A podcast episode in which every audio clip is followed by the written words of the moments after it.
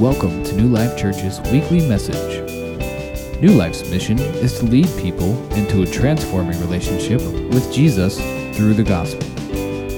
This week, Pastor Steve Benninger gives a sermon entitled, Your One and Only Life. You can find the sermon outline and video for this message at e new life dot com or the New Life Church Gahanna mobile app. Hey, if you've got a Bible or a device with a Bible app on it, go to Romans chapter eleven, if you will. I'm going to talk fast this morning, so stay with me. I'm excited to bring the Word to you today.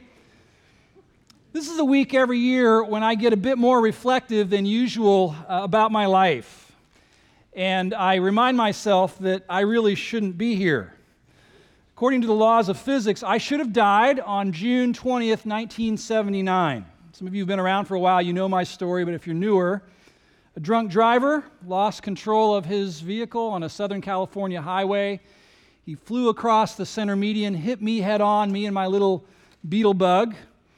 And physics tells us that two objects cannot occupy the same space at the same time. eighty miles an hour versus sixty miles an hour typically results in zero survivors. As far as I know, no one else survived, but I walked away. And uh, I'm grateful to God for that.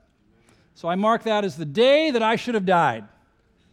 And every year, the third week of June, I remind myself that I'm still here when I shouldn't be, and that every day of my life is a gift from God. And I suspect I'm not the only one. Is there anybody else in the room who can say the same thing? There was a day when you should have died, but you didn't, and you're still here. Can I see your hands? Yeah, I've been surprised over the weekend as to how many people have, have had that experience. You know, when you go through something like that, it does something to you. You just instinctively start asking yourself questions like, why am I still here? Why was I given more days to live on this earth? I must have been spared for a reason, for a purpose, but what is it? Is there something I'm supposed to do, something I'm supposed to accomplish? I've determined that in God's plan, one reason that Steve Benninger is still around is so that I can share that experience with others like you and challenge you to think seriously about your life and your remaining days on this earth.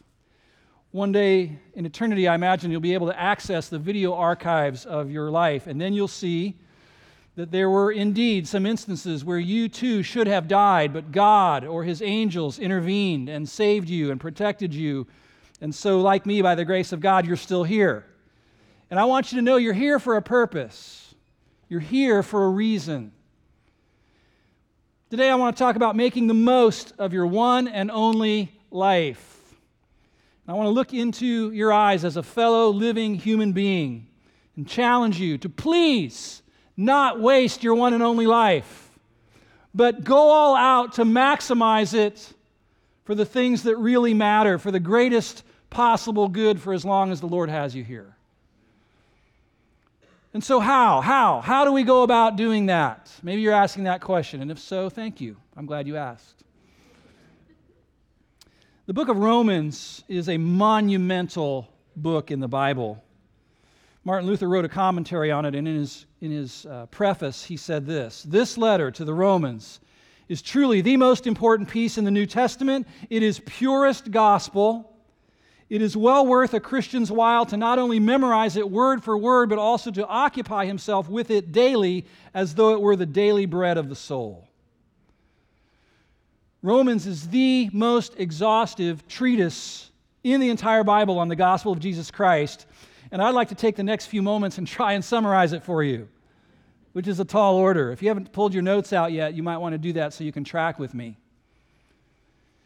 If you read the first three chapters of the book of Romans, over that you could place the header condemnation, our need for the gospel, that is the bad news. And in those chapters, Paul, the apostle, the writer, like a skilled attorney, begins to build a case against humanity.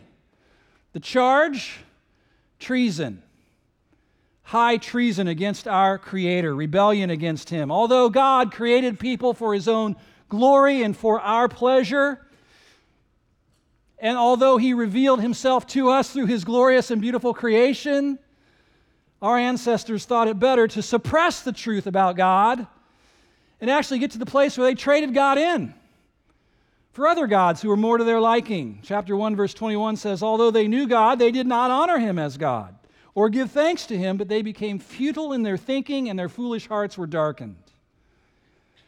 And how did God respond? Well, it says that God backed away.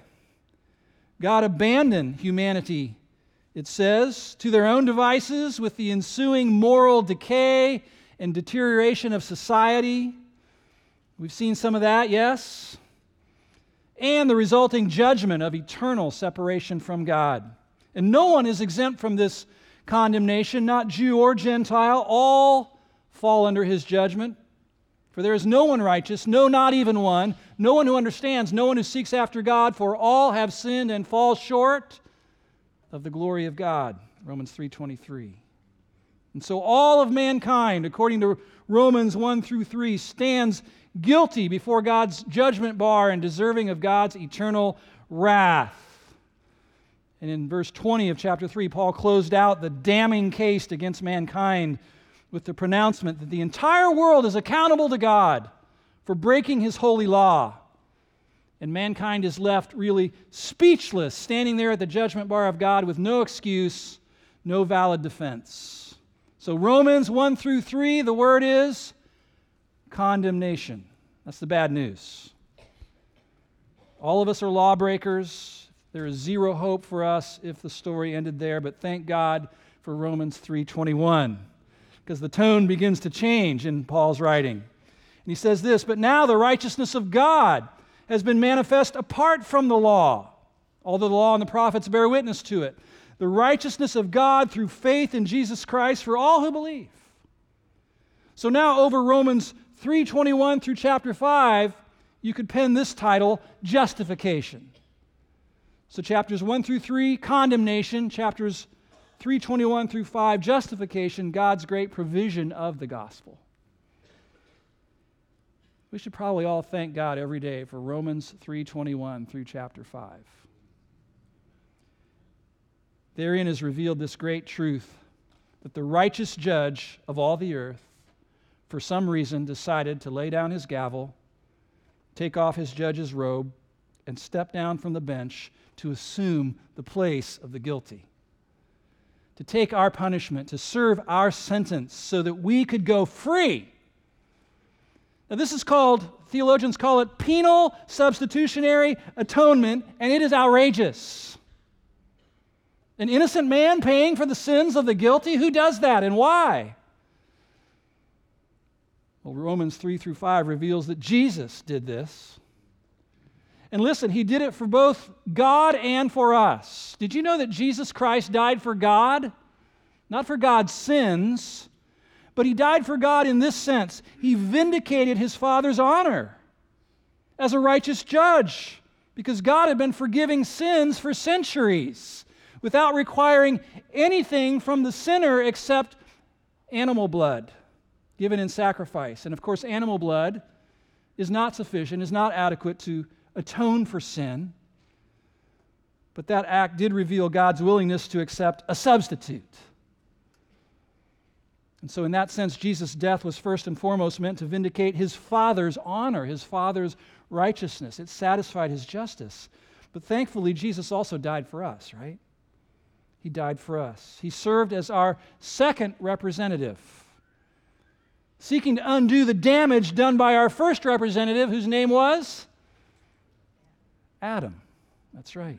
And so Jesus came, didn't he? And he lived, and he died, and he paid for Adam's sin, and he paid for the sins of all those who were in Adam, which is all of us. He atoned for all of our sins so that we could be forgiven. This is amazing grace. This is marvelous mercy. And so in Romans three through five, Paul tells us that Jesus came and died in our place as our substitute. Our substitute. Now, having been raised from the dead as the living Lord, he offers us not only pardon and forgiveness for all of our sins, but also his record of righteousness as a gift. Martin Luther called that the great exchange. Think about it. Jesus took our sin, our condemnation, our judgment, he served our sentence, and gave us, extended to us, offered us his straight A report card of perfect righteousness. The great exchange. I think we got the better of that exchange.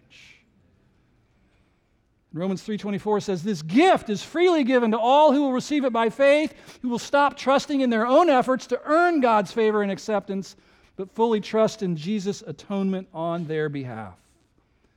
Romans four five says it so clearly, to the one who does not work, but believes in him who justifies the ungodly. You see, you have to see yourself as ungodly if you ever want to be saved. To that person, their faith is counted as righteousness. This is truly glorious. It really is. And so chapters one through three, condemnation. Chapters three through five, justification. Then above chapters six and seven, you could write the word sanctification.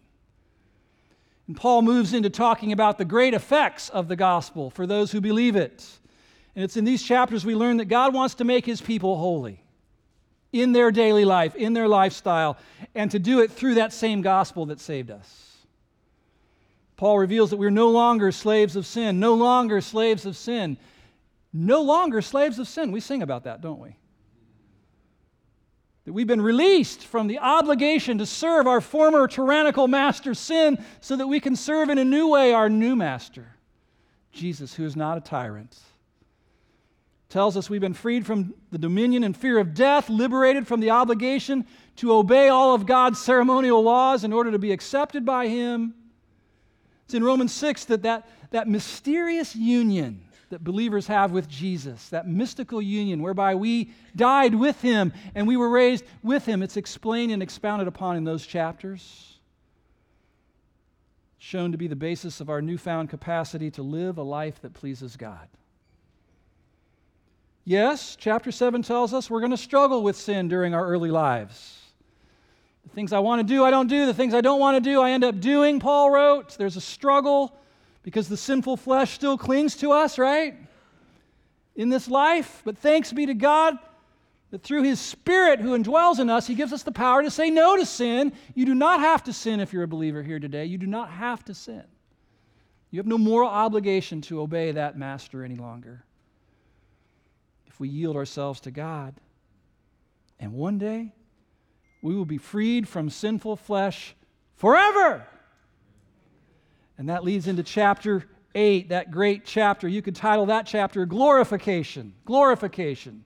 So condemnation, justification, sanctification, glorification, the great destiny of all gospel believers. And there it's revealed that while, yes, there is struggle and suffering in this life as we walk through a sin-cursed world, we can know that God is working all things together for our good, the good of those who love him. Beyond that, we can be confident there's coming a day when all sin and suffering and sorrow will be in the rearview mirror. Aren't you glad of that? No more cancer. No more heart disease. No more diabetes. No more joint pain. No more migraine headaches. No more relationship conflict. No more terrorism. Thank God. No more national rivalries, no more hopelessness, no more heroin taking the lives of our young people, no more abandonment, no more abuse, no more fighting against sin, not internally within, not externally in the world. We who know Christ will be done with all that, thank God. On that day, all non-believers will be judged, justly so. And all true believers will be completely saved, and nothing will separate us from the love of Christ ever. For if God is for us, who can be against us? And it's summed up in Romans eight thirty, which says, those whom he predestined, he also called. Those whom he called, he also justified. And those whom he justified, he also glorified. The great golden chain, the unbreakable golden chain of Romans eight. It's guaranteed, as good as done. It's so certain that Paul puts it in the past tense, like it's happened already. And Romans eight is followed by Romans nine, ten. And eleven, oh my, oh my. that mystifying, mind-expanding, controversial, humbling explanation of God's sovereignty. And over those three chapters, you could put the title, Election, God's sovereignty in fulfilling His gospel purposes. And the bottom line of those chapters, God is God and you're not, and I'm not. He's the potter and we are the clay. He's the creator and we are the creatures, and I'm telling you, creator rights trump creature rights every day. If for his own purposes he desired to choose Jacob over Esau or Israel over other nations as his special people, that's his prerogative. He's God. Romans nine eighteen says he will have mercy on whomever he wills and he hardens whomever he wills. And to, to the person who would step forth and say, well, that's not fair, Paul says this, who are you, O man, to answer back to God? Has the potter no right over the clay to make out of the same lump one vessel for honorable use and another for dishonorable use? No further questions. God is God and we are not. He alone is sovereign over all He's made, and He can do as He wishes, and our part is simply to trust His heart of mercy and the ultimate wisdom of His ways. And so is it any wonder then, after unfolding God's sweeping panorama of redemptive history, that Paul just breaks forth into this doxology of praise at the end of Romans eleven. Oh, the depth of the riches and wisdom and knowledge of God. How unsearchable are His judgments. How inscrutable His ways. You can't figure Him out. You can't put God in a box. For who has known the mind of the Lord, or who has been His counselor? In other words, who's going to give God advice? Now, God, I think you should have done things a little bit differently there. And uh, I don't appreciate that you put me in the family that you did with the parents that I have. Oh, really? So you're going to tell God how to do His job. Almighty God.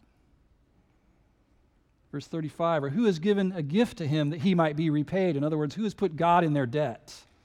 To whom does God owe anything? For from Him and through Him and to Him are all things. To Him be the glory forever. Amen. And then right after that, in chapter twelve, Paul begins to outline the only response to all of that that makes any sense. Romans twelve one, I appeal to you therefore, brothers, by the mercies of God, to present your bodies as a living sacrifice, holy and acceptable to God, which is your spiritual worship.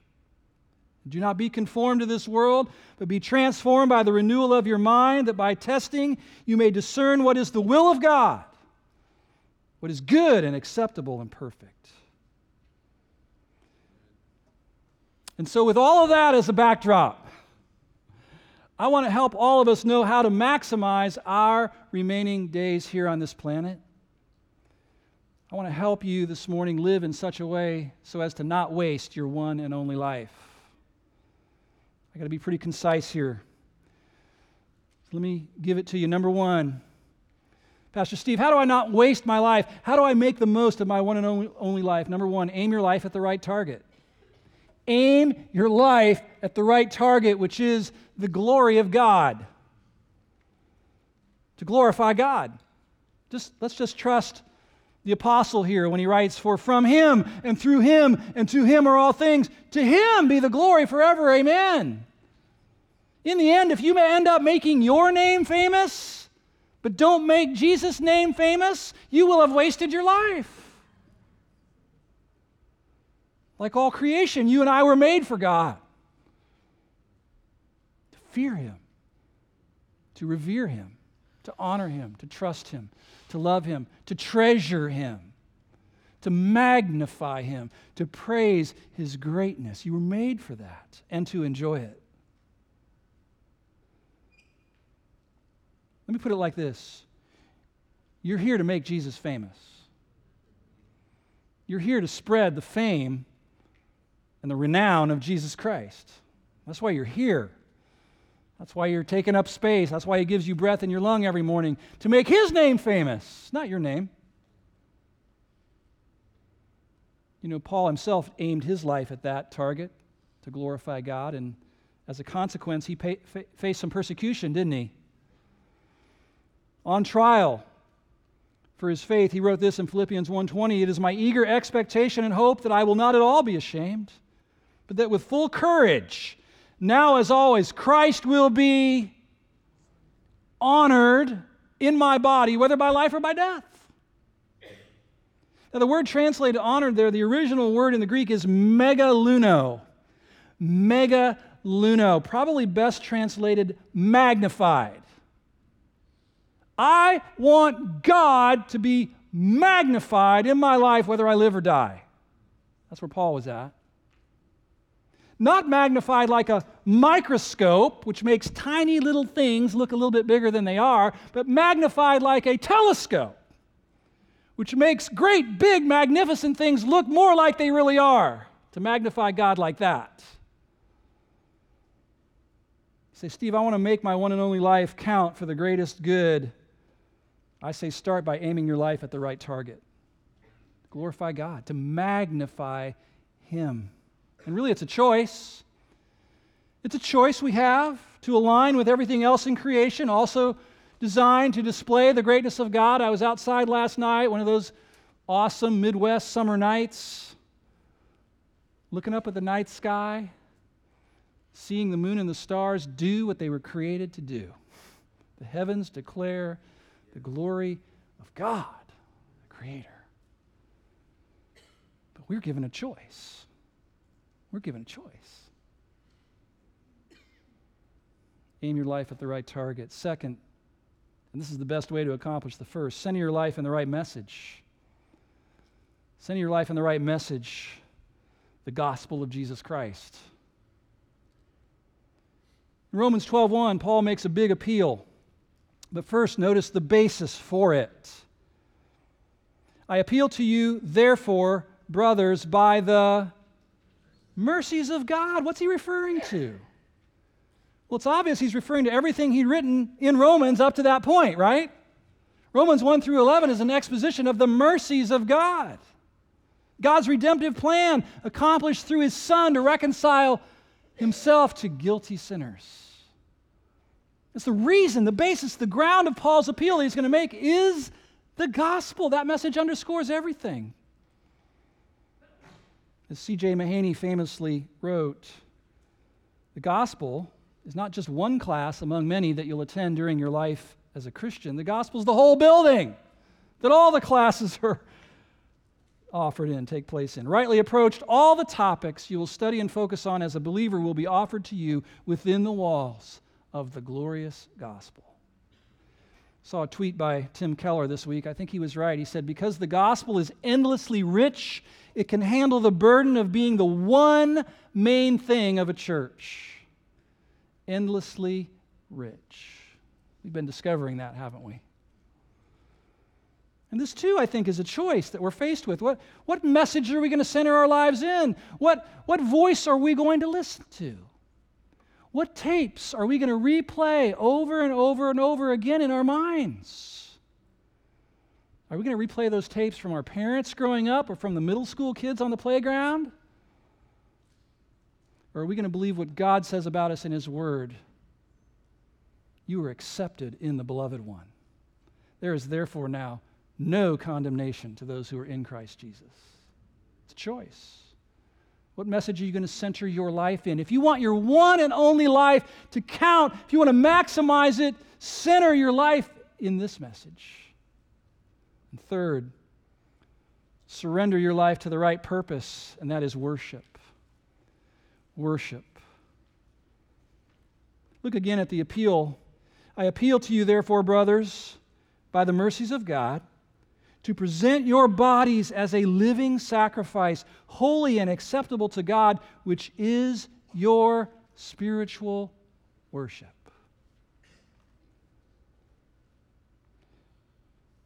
Later on in chapter twelve, Paul is going to call believers to work for him. But before he ever calls God's people to get to work, he first calls them to worship. You know, the order is significant, because it's worship that fuels our work for God. One fuels the other. Work without worship is just legalism. But what is worship, someone might ask? And it's a good question. Notice first from this verse that, that worship is a response. Worship is your response to comprehending and grasping and seeing God's mercy to you. Worship is your response to that. And the, and the response is pictured here that uses language from the Old Testament sacrificial rituals, right? Here's what worship is. Seeing all that God has done for you in Christ, and then climbing up on an altar, laying yourself out and saying, God, I'm yours. I'm offering myself to you. I'm presenting myself to you as a living sacrifice. Now, there are some humans who've offered themselves to God as dead sacrifices, and we call them martyrs. But for us, here, now, worship is about offering ourselves as living sacrifices and saying, oh my, I'm yours, God. You made me, and then you bought me with your blood, so I'm doubly yours. I'm offering all that I understand of me to all that I understand of you. Take my past, my present, my future. Take my sins and addictions and flaws and faults and shortcomings.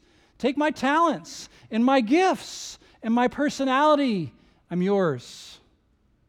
I'm offering myself completely to you. Take my so-called rights that I think I have. I give you my job, my leisure, my money, my investments, my friends, my sexuality, my loneliness as I cry myself to sleep at night because I feel so alone. Or maybe on the other end of the spectrum, take my full life, God. Take my adventurous life. Take my exciting career. Take my future prospects. I surrender it to you.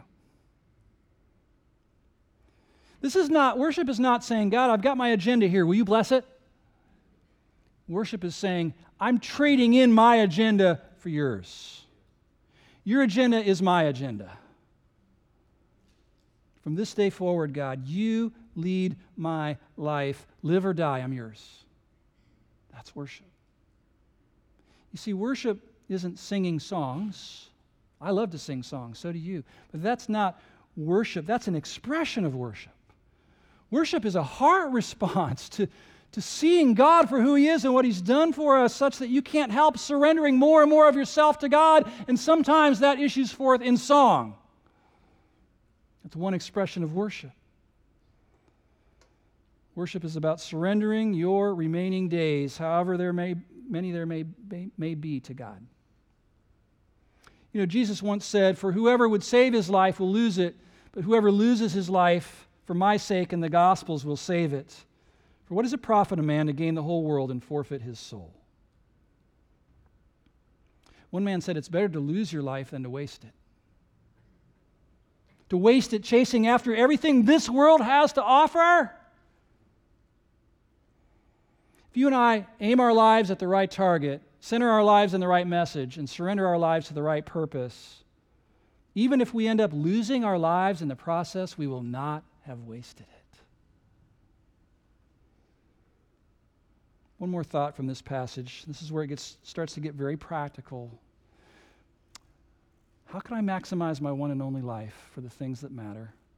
Number four, leverage your life for the right cause. And what is that?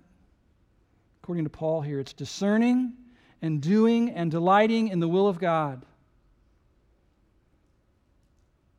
Verse two, do not be conformed to this world. Do not let the world press you into its mold. Do not let the, let the surrounding culture dictate your value system, but be transformed by the renewing of your mind, that by testing you may discern what it is, the will of God, what is good and acceptable and perfect. Make no mistake, God has a will.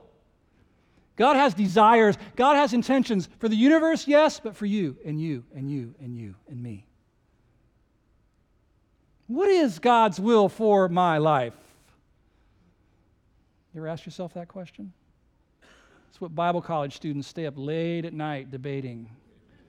Should I date Susie or should I date Greta? You know? Should I take this class or drop this class? And then later, should I take this job in Nashville or this job in Columbus? What is God's will? It's a big question. It's an important question. Those of us who love the Lord want to know what he wants.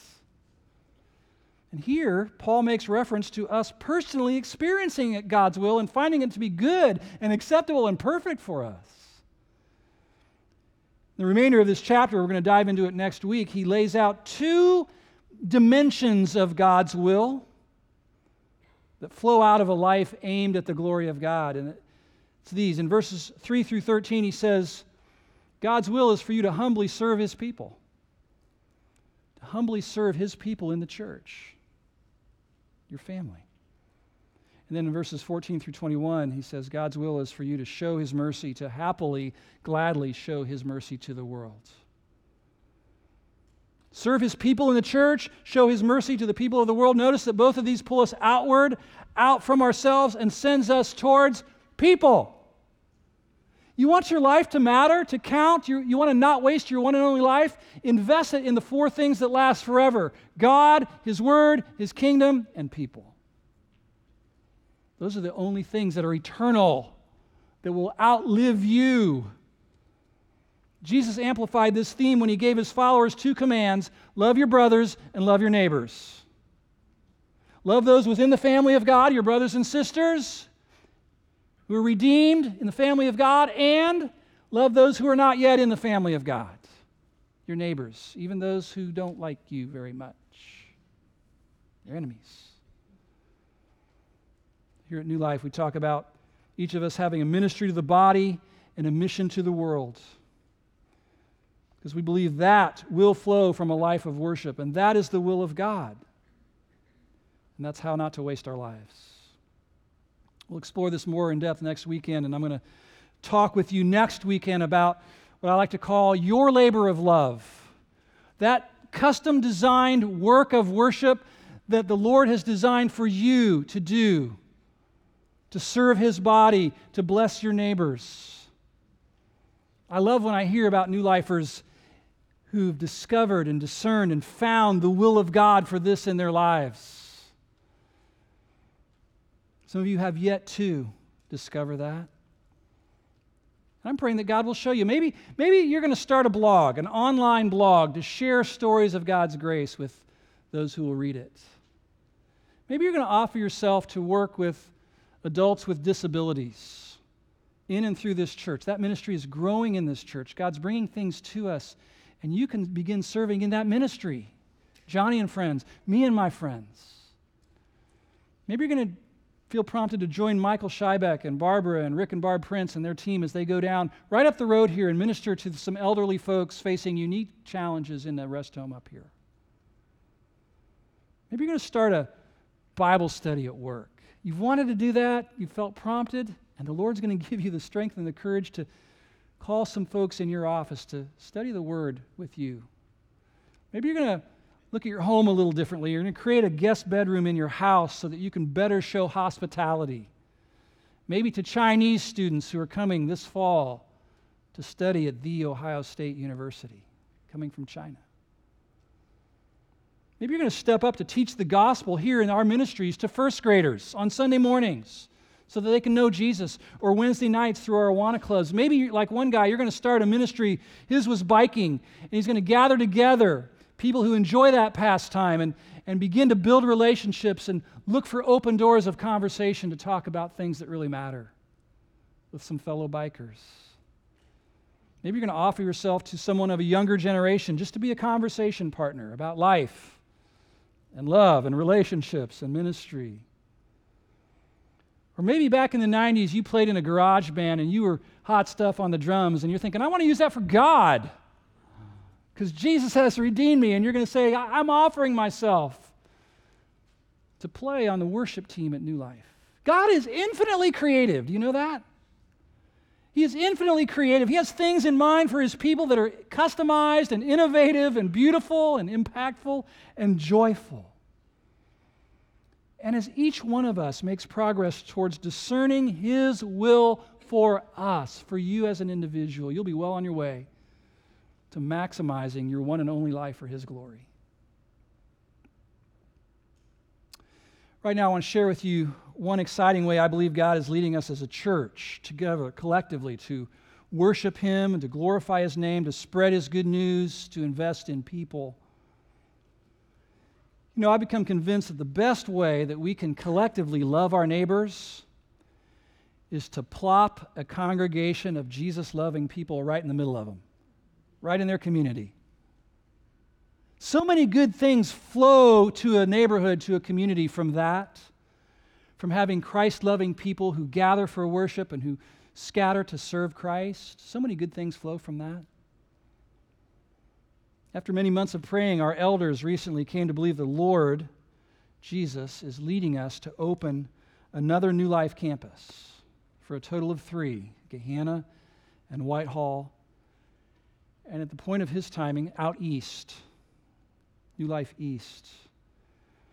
Our elders also believe that the Lord has been working to prepare and equip and call Pastor Brian to spearhead that effort as the campus pastor of New Life East. And so I've asked Brian to come and share a little bit about his own journey as he's sought to follow the will of God in his life. So come on up, Brian.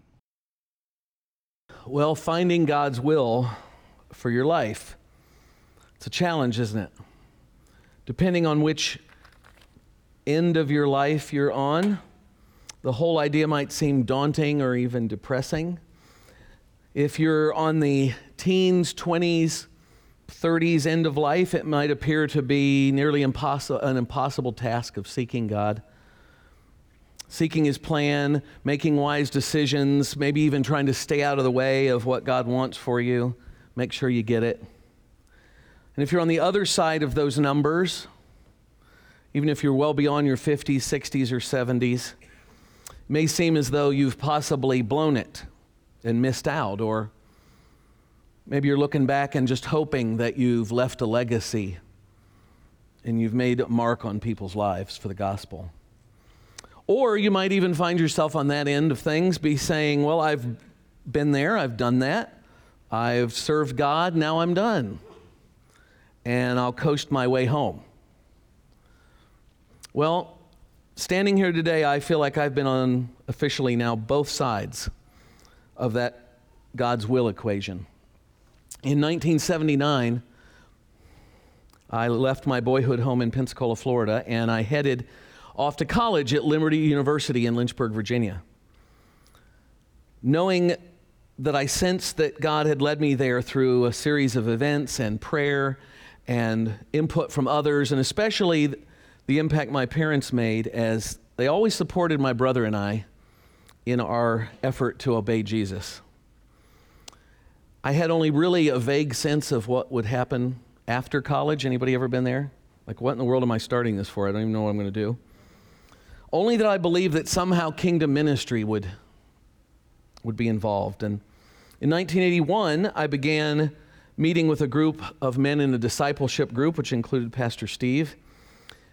Eventually being challenged by our group leader, the New Life's first lead pastor, Dave Early, to go to come to Columbus, Ohio, start a church with a church planting team. And I remember at that moment feeling very unsure of myself through that whole decision process. Have you ever been there? I had never been an overly self-confident person, not really sure of myself, just a, a skinny kid who, okay, skinny then. I'm not saying anything now, okay, skinny then. Skinny kid who questioned himself, didn't feel overly capable of accomplishing much. So as I prayed about that opportunity, I realized that it would probably be one of the hardest things I had ever done. And I was right. But still, I sensed that I was supposed to say yes. And for the near the next three, four years, we began to, pray to uh, prepare to come to Columbus and ask God to use us. And it has indeed been a hard, challenging, frustrating, soul-searching, beat my head against a wall at times, stretching, spiritually igniting, grace-covered, love-filled, life-altering thirty-one years of this journey so far. God never promised us an easy road. And in fact, He never even promised us a safe one. What he does promise is that he will go along with us on that journey when it is his journey that we are on. That's what he's done. And thirty-one years later, he has never failed to keep his promises to me and my family and to New Life Church, because he is good. He is very good. And so, what was the challenge of that thirty-something year ago college student in his twenties? To try and glorify God as best I could by offering my life to Jesus as an act of worship for the cause, some cause greater than myself. And I was definitely not confident. I was not completely assure, sure of what was ahead. What I did know is that I could be obedient and say, yes, I could do that.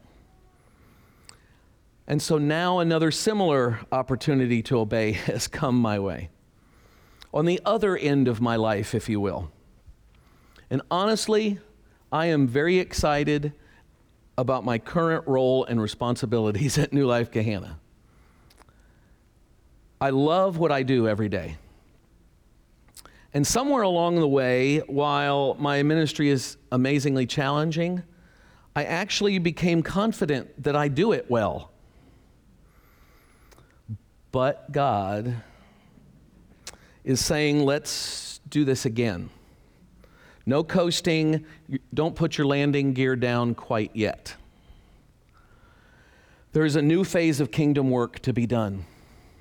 And so Terry and I have prayed along with New Life's elders, as Pastor Steve has said, and we've agreed that New Life's next site is to be east of the city, most likely along that Broad Street corridor, and with me taking the role of campus pastor. This is a huge challenge that God is placing in front of us. But here's what I believe he wants us to do. He wants us to go and take the gospel through New Life to a place where people need Jesus, just like Gahanna, just like Whitehall. Think of this. Within a five-mile radius of the Broad Street-Wagner intersection, there are over one hundred thousand people, huge percentages of whom don't know Jesus. Ten miles out, just imagine, thousands of people who need Jesus, thousands of families who are raising their children without Jesus. Hundreds of neighborhoods where Christ's church has had little to no impact yet. And I don't believe that God is saying this just to me. I think he might be saying it to you. This is why we're here. This is why you may be here. It's not just for crazy pastors.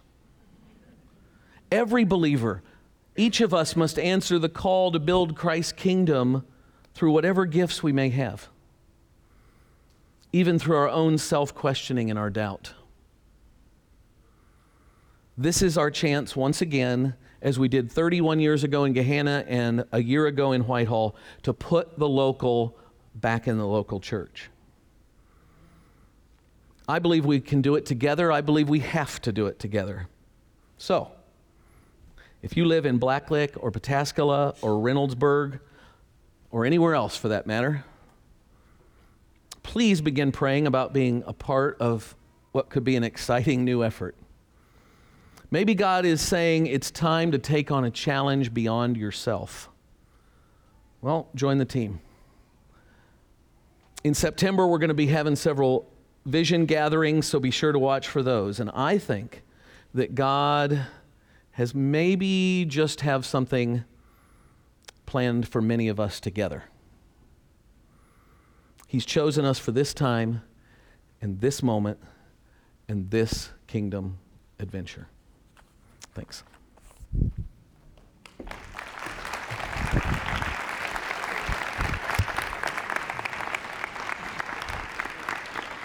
Stand with me, would you? We wanted to let you know that so you could begin praying about that even now. Um, there's a lot of things we don't know. There's a few things we do know. Uh, we do know that we feel the Lord leading us to, to utilize the same approach that we used with our Whitehall campus, which was to not put a start date on it, but to establish standards that need to be in place, and that way we'll know when Jesus' time frame is.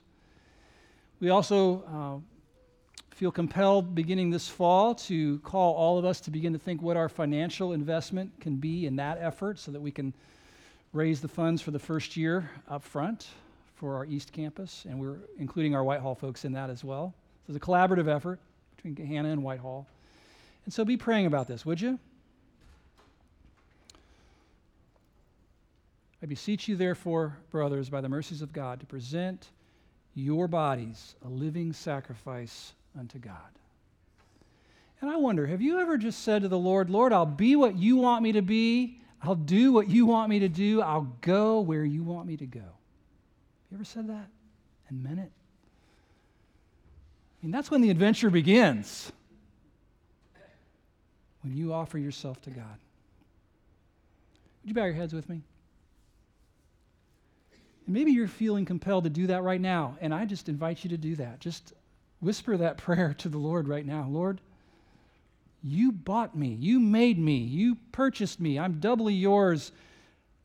I want to be what you want me to be. I want to do what you want me to do. I want to go where you want me to go. And Lord, that's where I'm at this morning as well. I offer myself to you again for the hundredth time. Lord, I want the remainder of my days on this earth, which have all been grace so far since June of nineteen seventy-nine, I want them to count for what really matters. Use me. Use us for the greatest good possible. Through Jesus Christ, we pray. Visit us each week as we continue to journey through God's Word and seek to know Him better through the gospel.